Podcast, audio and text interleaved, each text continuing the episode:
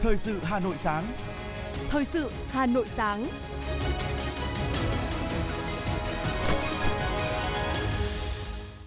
Kính chào quý vị và các bạn. Bây giờ là chương trình thời sự sáng của Đài Hà Nội. Chương trình sáng nay thứ năm ngày 11 tháng 1 năm 2024 có những nội dung chính sau đây. Việt Nam lọt top 10 điểm đến của doanh nghiệp châu Âu. Trong kỳ điều hành hôm nay, nếu cơ quan điều hành không chi quỹ bình ổn giá xăng dầu thì giá xăng trong nước có thể tăng nhẹ. Lãi suất thấp kỷ lục, tiền gửi ngân hàng vẫn lập đỉnh. Phần tin thế giới có những sự kiện nổi bật. Giá cước vận chuyển qua biển đỏ tăng gần 250%. Người Trung Quốc chuộng trang sức vàng hình rồng trong dịp Tết Nguyên đán Giáp Thìn 2024. Sau đây là nội dung chi tiết. Thưa quý vị, Hiệp hội Doanh nghiệp châu Âu tại Việt Nam Eurocharm vừa công bố chỉ số niềm tin kinh doanh mới nhất đạt 46,3 trong quý 4 năm 2023. Điều này cho thấy niềm tin của các doanh nghiệp châu Âu hoạt động tại Việt Nam đang có dấu hiệu phục hồi. 31% công ty có kế hoạch mở rộng lực lượng lao động trong đầu năm tới và 34% có ý định tăng mức đầu tư vào Việt Nam trong năm 2024. Thưa quý vị, kết thúc năm qua, việc duy trì xuất siêu năm thứ 8 liên tiếp với mức thặng dư ước đạt gần 30 tỷ đô la Mỹ, gấp hơn 2 lần mức xuất siêu của năm 2022, góp phần ổn định kinh tế vĩ mô, tăng dự trữ ngoại hối. Trong bối cảnh kinh tế thế giới khó khăn, kết quả đó là một phần từ nỗ lực xúc tiến thương mại, giúp đa dạng hóa thị trường, tìm kiếm cơ hội với những đối tác tiềm năng. Năng lực xuất khẩu của các doanh nghiệp Việt Nam được cải thiện rõ nét. Phản ánh của phóng viên Ngọc Ánh. Dù nhu cầu mua giảm mạnh, khiến các đối tác nhập khẩu truyền thống ở châu Âu, Hoa Kỳ dè chừng với kế hoạch nhập hàng, nhưng ông Đinh Gia Nghĩa, Phó Tổng Giám đốc Công ty Cổ phần Thực phẩm Xuất khẩu Đồng Giao cho biết, với chiến lược đa dạng hóa các thị trường, công ty vẫn đạt doanh số xuất khẩu năm qua tăng 146%. Công ty chúng tôi cũng chủ động phát triển bền ờ, thêm những thị trường mới, đặc biệt là thị trường Trung Đông và thị trường Trung Quốc. Số thị trường xuất khẩu lương thực truyền thống cũng có vì, vì biến đổi khí hậu nên họ khó khăn trong cái việc à, canh tác trồng trọt và nó mở ra một cơ hội rất lớn cho cái hàng hóa của Việt Nam.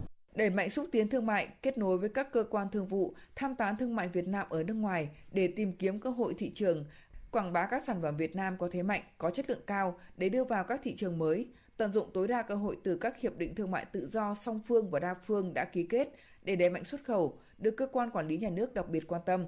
Và đây cũng là điểm sáng đáng kể, thu nhận được nhiều kết quả trong hoạt động xuất khẩu của Việt Nam trong năm 2023.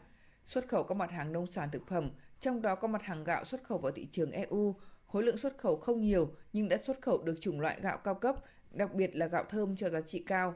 Với vai trò là cầu nối doanh nghiệp đến với các thị trường xuất khẩu, ông Vũ Bá Phú, Cục trưởng Cục Xúc tiến Thương mại cho biết, Bộ Công Thương đã và đang tập trung vào các nhóm công việc cần làm để hỗ trợ doanh nghiệp, ngành hàng các địa phương thực hiện trong năm 2024 và các năm tiếp theo.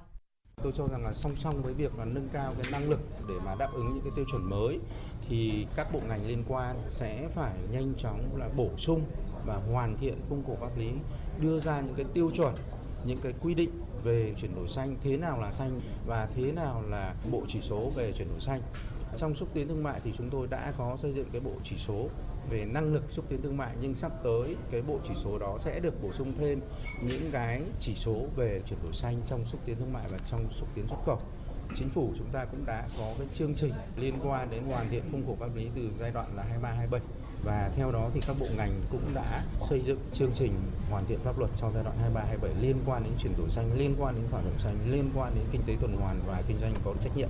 Theo các cơ quan thương vụ Việt Nam, mặc dù nhập khẩu hàng hóa giảm ở các thị trường truyền thống, nhưng tỷ trọng hàng Việt Nam trong cơ cấu nhập khẩu vẫn duy trì và tăng nhẹ, nghĩa là nhu cầu với hàng hóa Việt Nam vẫn tốt.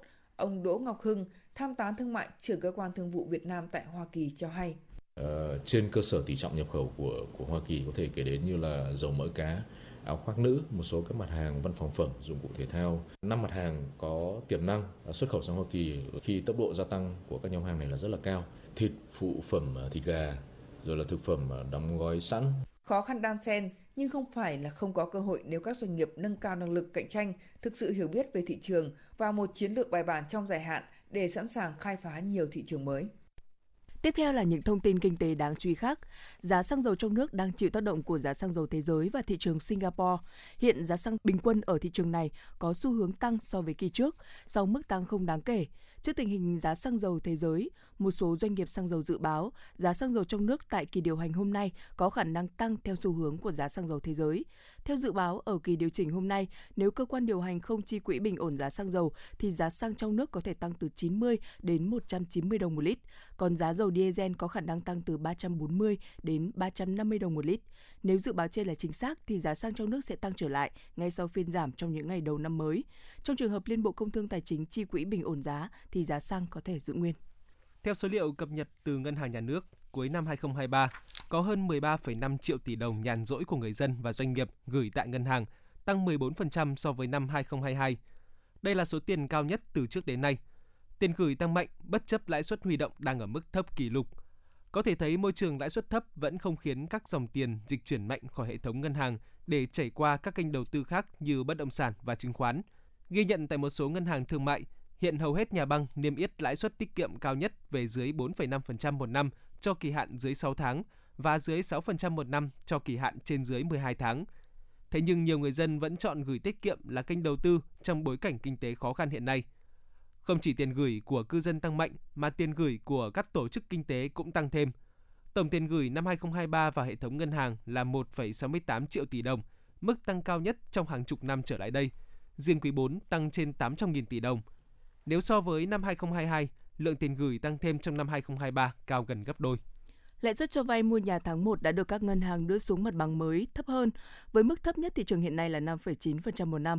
Đây là lãi suất cho vay mua nhà của VPBank, còn ngân hàng đang có lãi suất cao nhất là Techcombank với 10,5% một năm. Nhóm ngân hàng có vốn nhà nước là Agribank, Vietcombank, Vietinbank và BIDV đang áp dụng với mức lãi suất vay mua nhà trong năm đầu từ 6,5 đến 8,5% một năm. Mô hình kinh doanh xe hợp đồng hiện nay đang chiếm vai trò chủ đạo, lên đến 70%. Đáng lo ngại là tình trạng xe hợp đồng trá hình tuyến cố định và chạy như tuyến cố định. Theo quy định, các doanh nghiệp vận tải phải nộp hai loại thuế là thuế VAT và thuế thu nhập doanh nghiệp nếu có lãi. Tuy nhiên, việc các nhà xe hợp đồng chạy trá hình tuyến cố định, không vào bến, không xuất vé cho khách, không thông báo chuyến đi với cơ quan quản lý đã khiến nhà nước thất thu lượng thuế lớn. Không những thế, hoạt động nhộn nhịp của xe hợp đồng trá hình cũng gây mất trật tự an toàn giao thông, tạo ra cạnh tranh thiếu công bằng giữa các loại hình vận tải hành khách. Đây được xem là khe hở lớn cần phải khắc phục, nếu không sẽ dần dẫn đến tình trạng phá vỡ luồng tuyến, xe tuyến cố định bỏ bến. Bộ Giao thông Vận tải đang lấy ý kiến nghị định sửa đổi, bổ sung các nghị định liên quan đến quản lý hoạt động vận tải bằng ô tô, dịch vụ đào tạo và sát hạch lái xe. Dự kiến nhu cầu khai thác đêm trong giai đoạn Tết Giáp Thìn năm 2024 của các hãng hàng không đạt hơn 1.800 chuyến, chiếm khoảng 8% so với tổng số chuyến bay nội địa khai thác toàn mạng. Vì vậy, Cục Hàng không Việt Nam yêu cầu Tổng công ty Cảng hàng không Việt Nam ACV và các cảng hàng không địa phương bảo đảm nhân lực, cơ sở hạ tầng, trang thiết bị, phương tiện sẵn sàng phục vụ. Tại các cảng hàng không có lắp đặt hệ thống đèn tín hiệu hàng không phục vụ khai thác ban đêm. Chào đón năm mới Giáp Thìn 2024, nhiều nghệ nhân, họa sĩ tại các làng nghề truyền thống đã sáng tạo những mẫu thiết kế lấy ý tưởng từ rồng độc đáo, không chỉ gửi gắm các thông điệp về văn hóa, những tạo tác bằng gốm, sơn mài, rát vàng còn giá trị kinh tế cao về kinh tế. Chào đón năm Giáp Thìn, họa sĩ nhà điêu khắc Vũ Dũng Hà Nội đã tạo nên một kiệt tác nghệ thuật độc đáo mang tên Hí Long Vân, dáng rồng ngậm ngọc cuộn tròn ẩn mình trong đáy. Để tạo nên tác phẩm có sự kết hợp giữa ngôn ngữ tạo hình truyền thống và đương đại, ông đã lựa chọn những đặc điểm độc đáo của rồng Việt thời Lý với ứng dụng tạo hình đao lửa truyền thống, kỳ vọng tạo nên một linh vật với đường nét và hình thể thực sự đậm chất Việt Nam. Tại làng gốm Bát Tràng, Hà Nội, nhiều xưởng sản xuất cũng đang chế tác các sản phẩm lấy cảm hứng từ hình tượng rồng. Trong đó, khu xưởng nhỏ của ông Phạm Việt Khoa đang chế tác sản phẩm lấy cảm hứng từ ấn vàng Hoàng đế Chi Bảo, một bảo vật vô giá của Việt Nam và tạo hình lấy cảm hứng rồng từ thời Lê đang được ngự tại Điện Kính Thiên, Hoàng thành Thăng Long. Năm nay, nghệ nhân Nguyễn Tấn Phát ở đường Lâm Sơn Tây lại tiếp tục cho ra mắt bộ sưu tập 1.000 tác phẩm mang hình tượng rồng gắn với văn hóa người Việt Nam theo truyền thuyết con rồng cháu tiên cùng chung không khí chào đón năm mới Giáp Thìn nhằm giới thiệu, tôn vinh những nét đẹp văn hóa truyền thống trong dịp Tết cổ truyền. Từ ngày 26 tháng 1 đến hết 1 tháng 2, Hội Xuân Giáp Thìn 2024 diễn ra tại Trung tâm Triển lãm Văn hóa Nghệ thuật Việt Nam, số 2 phố Hoa Lư, quận Hai Bà Trưng, Hà Nội. Trong khuôn khổ hội xuân sẽ diễn ra triển lãm Vũ điệu Bách Long, trưng bày 100 tác phẩm độc bản thể hiện linh vật rồng. Triển lãm trưng bày rồng đắp phù điêu trên các dáng độc bình khác nhau với nhiều kích cỡ khổ lớn – các tác phẩm rồng hóa bằng cách điệu bốn loại cây và hoa như tùng, cúc, trúc, mai qua bốn mùa xuân, hạ, thu, đông và điêu khắc rồng mang các thông điệp ý nghĩa thể hiện khát vọng bình yên. Triển lãm do Trung tâm Triển lãm Văn hóa Nghệ thuật Việt Nam phối hợp với Sở Văn hóa và Thể thao thành phố Hải Phòng Hiệp hội UNESCO Hà Nội và nghệ nhân ưu tú Phạm Văn Tuyên thực hiện.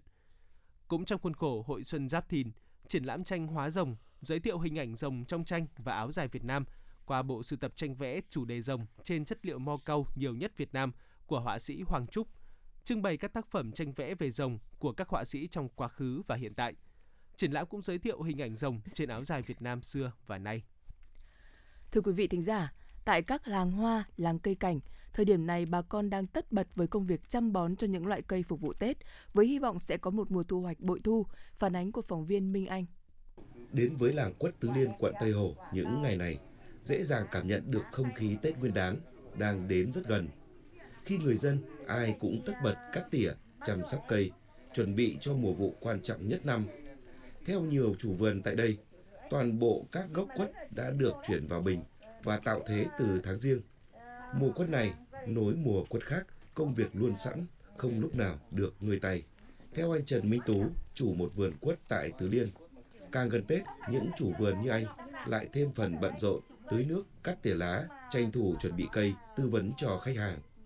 Đến thời điểm này thì mình bán được 1 phần 3 vườn rồi là hầu như là mình ờ, có bán và mình cho thuê rất là nhiều. Quất này thì là chăm bón quanh năm chứ cũng không lúc nào là được uh, rảnh tay cả. Đấy, kể cả đến thời đến bây giờ vào vụ rồi là cũng phải bán rồi vẫn cứ phải chăm. Vào thời điểm này hàng năm, cả gia đình chị Nguyễn Hà Phương ở quận Đông Đa lại cùng nhau đi chọn cây quất để trưng trong nhà. Ngoài những loại quất thế thông thường, chị cho biết các chủ vườn đã có những sáng tạo mới. Cây gốc, cây chính ý, thì vẫn là uốn theo thế riêng nhưng mà có những cái uh, cây phụ kèm theo để có sự đặc sắc ví dụ như là sung hay là cây đu đủ hay là hoa cúc uh, rất là đẹp. Từ lâu, quất Tứ Liên, phường Tứ Liên, quận Tây Hồ đã nổi tiếng khắp nơi với vẻ đẹp độc đáo, trở thành thương hiệu của người Hà Nội. Hiện cả làng có khoảng 400 hộ trồng quất cảnh với tổng diện tích lên tới 20 hecta. Mỗi nhà vườn có diện tích khoảng 1.000 mét vuông. Số lượng những gốc quất vào khoảng vài trăm đến cả nghìn. Ông Bùi Thế Mạnh, phường Tứ Liên, quận Tây Hồ, Hà Nội cho biết. Cây quất bonsai này là sức sống dẻo dai bền bỉ trong cây và người ta chăm sóc được. Nên thì có từ ngay từ đấy có người ta đã chơi đến hàng tháng này rồi và trong Tết Tây vừa rồi là nhiều nhà đã trang trí để chơi. Không khí tất bật cũng đến với làng nghề hoa đào Nhật Tân. 30 năm gắn bó với nghề trồng đào thất thốn, loại cây có giá trị cao. Ông Lê Huy Hoàng, phường Nhật Tân, quận Tây Hồ, Hà Nội, tỉ mỉ với từng gốc đào trong vườn. Để hoa nở theo yêu cầu của khách, ông sắp xếp từng cây vào phòng điều hòa riêng để có nhiệt độ phù hợp. Càng gần Tết thì mình càng phải chăm sóc kỹ hơn, tức là mình phải chú ý cho nó làm sao mà khi nó nở nó phải trúng vào cái thời điểm để người ta chơi. Thế do vậy mình phải quan sát thường xuyên, toàn bộ tâm trí ngoài cái việc sinh hoạt ngủ nghỉ thì mình tất cả là mình tập trung hết vào cây đào. Cuối tháng này, Hà Nội sẽ tổ chức lễ hội hoa đào quất cảnh nhằm tôn vinh các làng nghề truyền thống. Đây cũng là dịp quảng bá, nâng cao thu nhập cho người nông dân ven sông Hồng trong dịp Tết cổ truyền.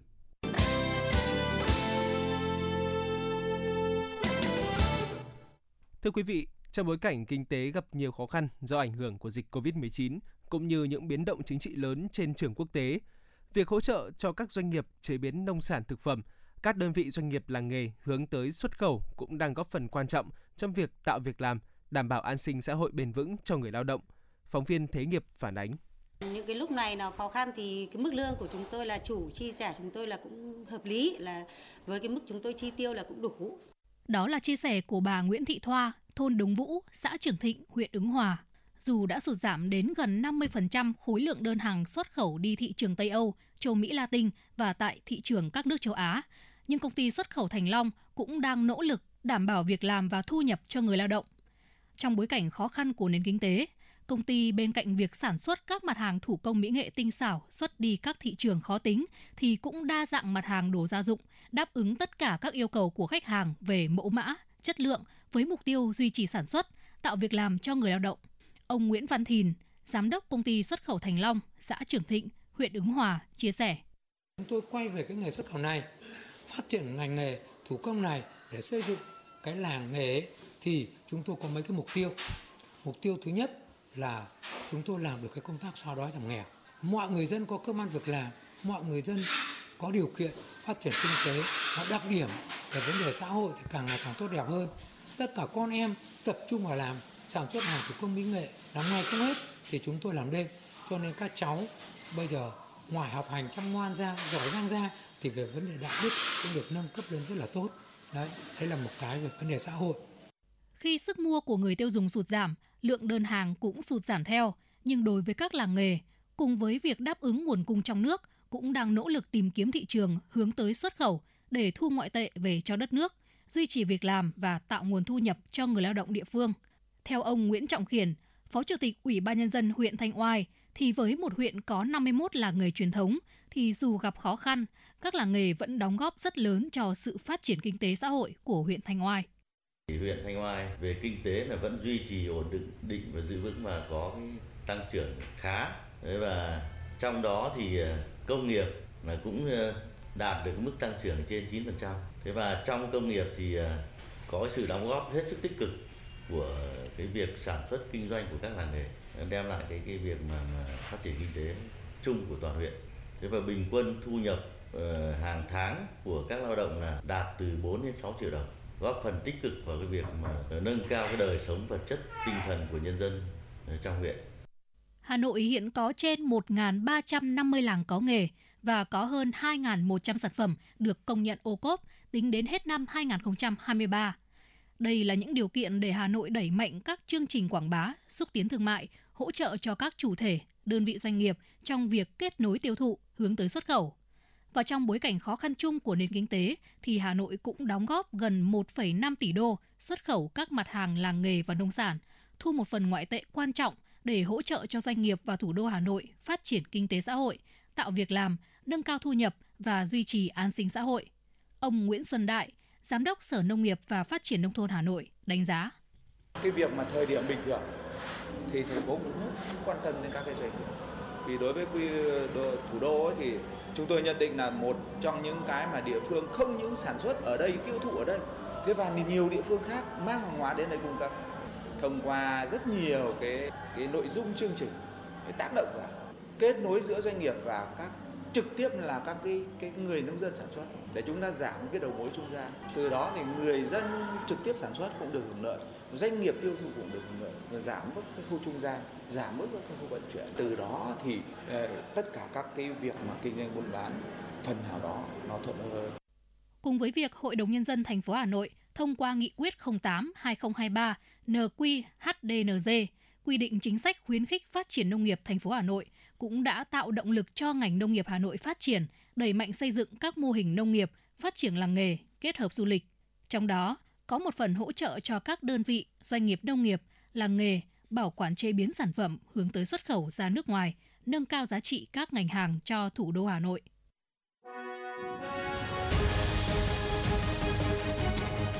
Thời sự Hà Nội, nhanh, chính xác, tương tác cao. Thời sự Hà Nội, nhanh, chính xác, tương tác cao.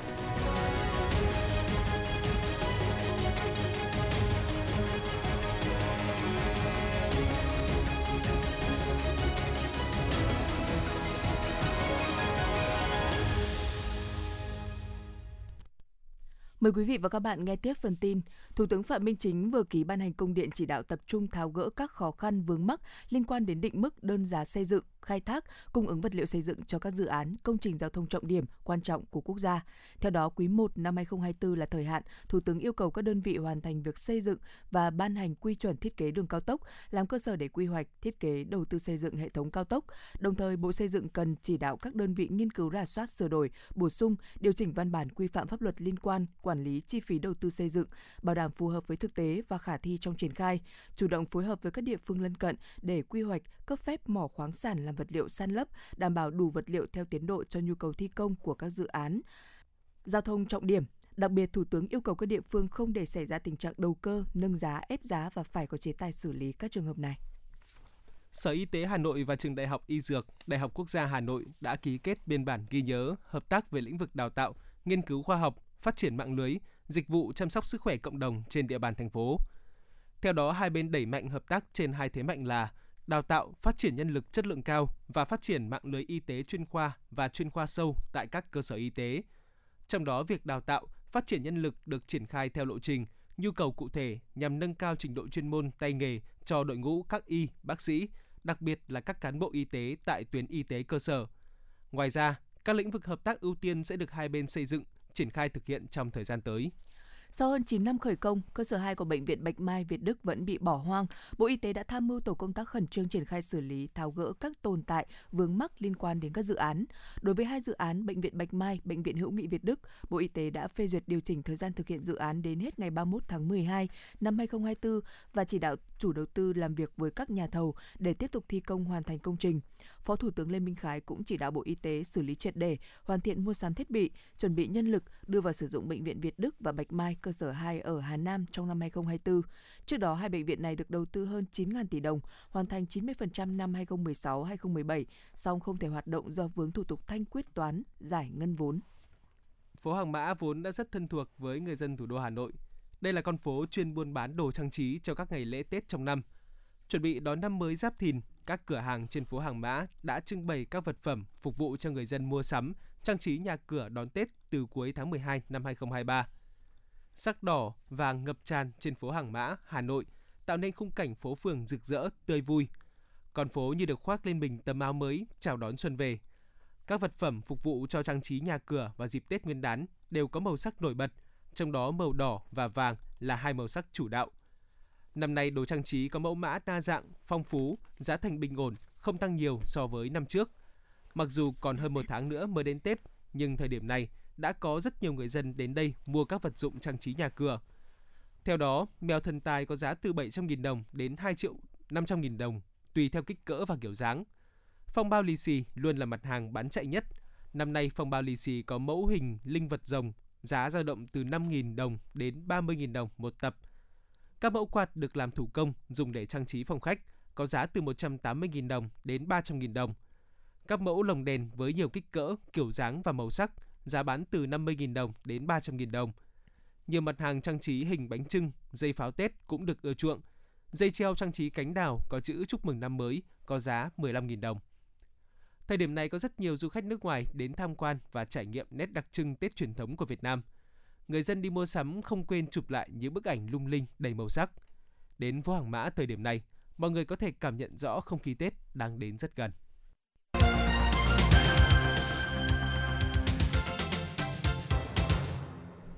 Quý vị và các bạn đang nghe chương trình thời sự của Đài Phát thanh và Truyền hình Hà Nội. Phần tin thế giới sẽ tiếp nối chương trình.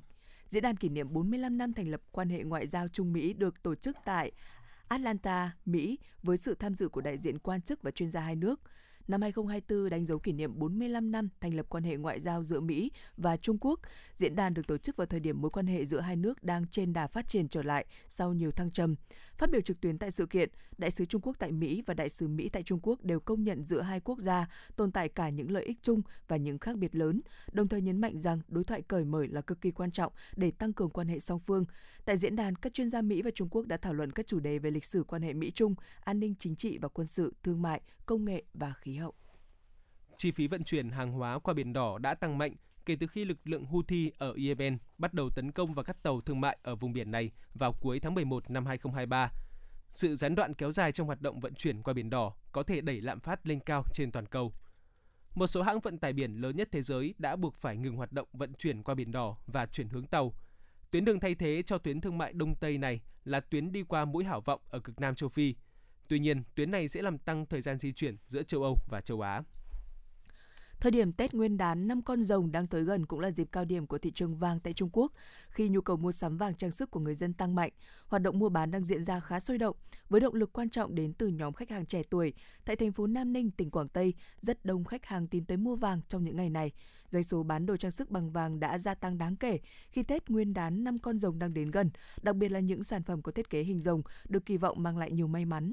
Việc nhiều người trẻ sẽ trở về quê nhà để xem mắt và chuẩn bị kết hôn cũng góp phần thúc đẩy mức tiêu thụ. Trong khi đó, hoạt động mua bán vàng miếng của các ngân hàng cũng diễn ra khá sôi động khi nhiều người dân coi đây là kênh lưu trữ tài sản quan trọng. Nhật Bản đã công bố những biện pháp an toàn khẩn cấp nhằm ngăn chặn các vụ va chạm nghiêm trọng tương tự như vụ việc tại sân bay Haneda, Tokyo vào ngày 2 tháng 1. Quy định mới yêu cầu các hãng hàng không và sân bay tăng cường giám sát từ buồng lái và bộ phận quản lý mặt đất, bố trí nhân viên theo dõi liên tục màn hình cảnh báo máy bay đi sai đường băng. Ngoài ra, một số sân bay bao gồm sân bay Haneda, Narita, Osaka, Kansai sẽ thực hiện sơn lại vạch chỉ trên đường để dễ nhìn hơn.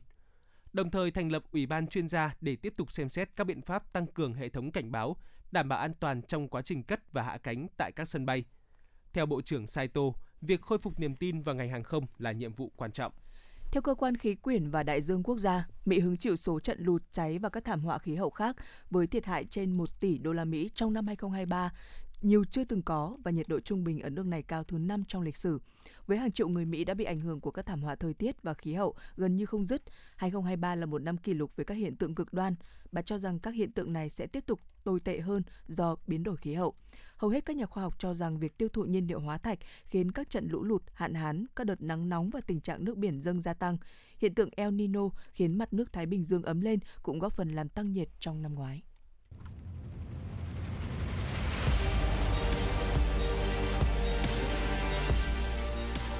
Bản tin thể thao.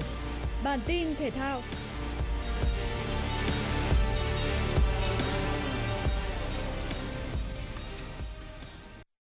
Đội tuyển boxing nữ Việt Nam đã có đợt tập trung trong năm mới 2024. 18 tay đấm xuất sắc nhất đã được tập trung và tập luyện tại các điểm tập ở Hà Nội và thành phố Hồ Chí Minh để chuẩn bị cho mục tiêu hướng tới giành tấm vé chính thức dự Olympic Paris 2024 của boxing Việt Nam. Trong đó trọng tâm hướng vào các tay đấm nữ. Với điểm tập tại Hà Nội, đội tuyển boxing Việt Nam có 6 tay đấm quan trọng nhất, được dẫn dắt bởi huấn luyện viên Nguyễn Như Cường, gồm những cái tên như Nguyễn Thị Tâm, Hà Thị Linh, Lưu Diễm Quỳnh, Nguyễn Thị Hương, Nguyễn Thị Kim Sang, Võ Thị Kim Anh. Trong đó, Nguyễn Thị Linh, Lưu Diễm Quỳnh và Hà Thị Linh là các nhân tố được tập trung tập luyện để tham dự một số giải vòng loại Olympic. Tại điểm tập ở thành phố Hồ Chí Minh, đội tuyển boxing nữ Việt Nam gồm 12 võ sĩ do huấn luyện viên Phạm Thanh Hải chịu trách nhiệm chuyên môn. Trước mắt, thời gian tập trung của đội tuyển boxing nữ Việt Nam kéo dài tới ngày 31 tháng 8. Vào ngày 29 tháng 2 năm nay, đội boxing Việt Nam sẽ tới Ý tham dự vòng loại Olympic để tranh suất thi đấu. Sau lượt đấu này, ngày 23 tháng 5, đội tuyển tiếp tục tới Thái Lan dự vòng loại Olympic tiếp theo. Đây là giải cuối cùng trong các lượt vòng loại Olympic của boxing thế giới.